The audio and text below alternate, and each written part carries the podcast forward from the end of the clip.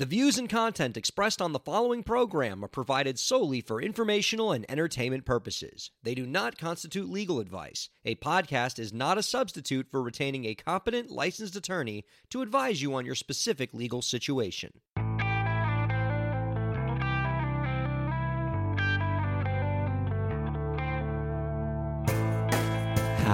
How's it going, everybody? Welcome to the show. You are listening to the Break the Business podcast. I'm Ryan Kairalla, and it is a pleasure to have you here this week. Our guest this week is a drummer, a music marketing expert, and the founder of MusicianMonster.com, an informational platform for artists to help them build successful careers. The platform offers a free download of its music branding cheat sheet, which you can find at MusicianMonster.com slash brand. Ladies and gentlemen, Greg Wilnau is on the Break the Business podcast. Hey, Greg. What's up, Brian? How you doing, man? It's I'm doing very very well. Long time no talk. I think I was on your podcast like a week ago, but I'm glad we're keeping the conversation going. This is fantastic. And I'm so excited to share your insights with the listeners. Ever since I spoke with you before, I wanted to have you on my show. I'm glad you made time for it. Well, thanks for inviting me, dude. I was really excited to come on and just chat with you some more and then, you know, just uh, continue the conversation. Right on. And among the reasons why I want to have you on the show, Greg. In addition to everything you're doing with Musician Monster, which I think is exciting, is I feel like your life just fits the philosophy of this program because a big theme of what we try to encourage on this podcast is the value in going your own way, living your life on your own terms, not feeling like you have to do things the way everyone else has done them before. And so you live your life by that motto, it seems, every single day. You definitely don't follow the same path that everybody else follows. You dropped out of college to start your own business that's super successful. You sold your house and now you travel the world. You do your job from basically anywhere you can find an internet connection. Is it empowering for you to have blazed your own trail in life like this? Yeah, you know, if somebody was to ask me, you know, what's something that, you know, would probably define, if there's a way I could define kind of my life so far, it's, you know, going my own way. Um, and you know that could be kind of scary in the beginning but uh, you know once you kind of start to trust yourself and you see yourself follow through and take action um, you know you really when people try to tell you what you ought to do you know it, it almost becomes kind of funny so i think that that's um, weighing what people you know what i want to do against what other people think and then making my own decision and then yeah dude definitely going my own way and defining my own ha- happiness by what I want instead of what other people think I ought to want or or should do is definitely something that has given me a lot of freedom and helped me kind of feel that I'm coming in to live the life, you know, that I was, you know, born to live. So well, for every one of the listeners that's listening to this podcast and wants to realize their full potential as an independent artist, every single one of them is going to have to have that moment in their life if they haven't had it already where they say, I'm going to go my own way. I'm not going to follow the path. And I think a big part of that has to be sort of silencing the little voice in your head that says, you have to do it the way everybody else has done it. What are you doing? There's nobody over on that side of the trail. And I'm sure for you, you must have had that moment in your life where that little voice was telling you that, and maybe still tells you that sometimes. How do you shut that voice up? Um, by defining what you want for yourself i think because you know there's always going to be fear there there's always going to be the people in the background who are you know going to be saying who are going to first of all saying you're going to fail watching and hoping that you're going to fail uh, and i think one of the reasons is because when somebody has the confidence to go their own way i think people subconsciously um, are kind of envious of that person you know so they want to see that pe- person fail so they can justify their decision to stay in their comfort zone and do and not and not do the thing that's most important to them. So when you make the decision that you're going to ascend and you're going to go your own way and reach your potential, um, making that decision um, is probably the hardest thing to do. And then once you do it, you know, it's very it's very freeing because there's no plan B then, you know, and then it becomes a matter not a matter of if, you know, but but kind of when because you've made that decision and you've committed you know you've committed to that that's an interesting perspective. I it didn't even occur to me until now, but I bet a lot of the resistance that you face from others when you blaze your own path is just their own enviousness talking because you're by you know you having the courage to strike out on your own and do something different all those other people have to confront the fact that they didn't make that decision and they have to sort of face that. And so they sort of take it out on you. Wow that's that's crazy and so interesting. Uh, i appreciate that perspective.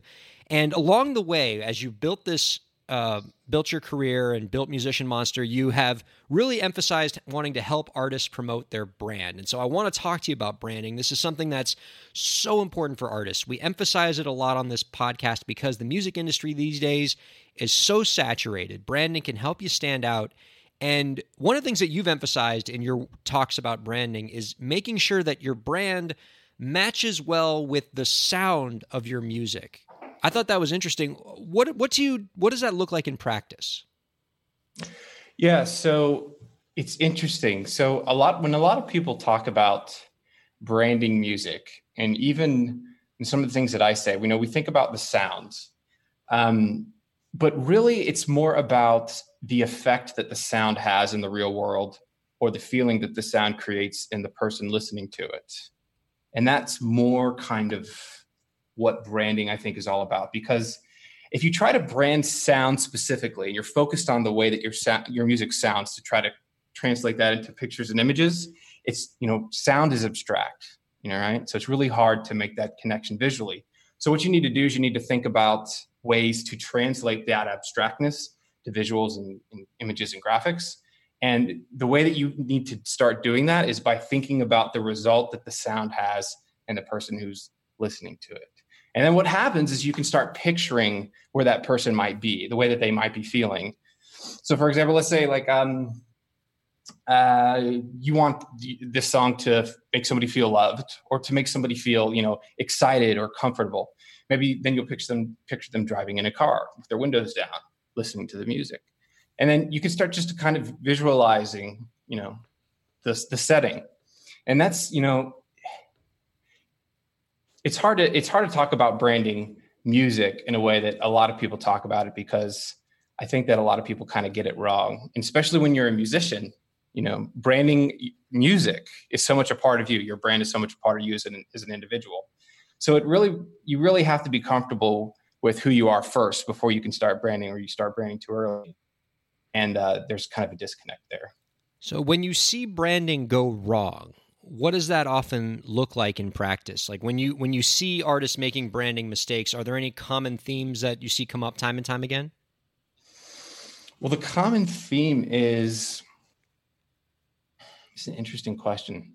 The common theme is having absolutely no idea what to do you know? Um, because until you know like who you are the mark that you want to make on the world you know the mission that you want you to accomplish with your music, why you do it in the first place. You know, you start to try to fit into other people's molds or following other people's advice instead of kind of looking to yourself to make those decisions, kind of like we were talking about earlier. And then, you know, because of that, you know, it doesn't come from you. It's a projection of other people's opinions. You know what I mean? And people can sense that, you know, they can sense that there's a disconnect there. And it creates a lot of, I guess, internal conflicts and insecurity you don't feel confident. You know what I mean? So it's really important to kind of figure out first how you want your music to impact people and then start thinking about okay how can i translate that to visual you know visual images and graphics and things like that. Do you find that that branding process changes looks different for artists than it would for say branding a business? Yes it does because um, you know, I was watching a, I'm a big Beatles fan. Like I love the Beatles and I love their story, but also as a musician, like the first they, you know, I just love the Beatles. I love hearing musicians say the first time they heard, heard the Beatles, it changed their life and all this stuff. And, you know, just as a musician, being able to influence people just a fraction of the way that they had, you know, would just be unbelievable. So when people compare branding music to branding a business, have you ever seen pictures of like Beatlemania you know, oh, where the, and where the fans are just going nuts and yeah, know, like women are yeah. fainting and stuff. Yeah. Yeah. Now, have you ever seen people screaming and waiting in line for like a McDonald's hamburger or a Starbucks coffee? So you know what I'm saying? Like, so people like like to compare like branding to like companies like Apple or Starbucks or McDonald's, and like, yeah, that's it's not that's not a good comparison because it's just totally different like musicians um, have a direct connection with their brand in a way that is totally different than a business or a product ever could because it's a different relationship between the people who hear it and the people who create it. You know music is way more powerful so it's it's a, it's a little bit it's a little bit different.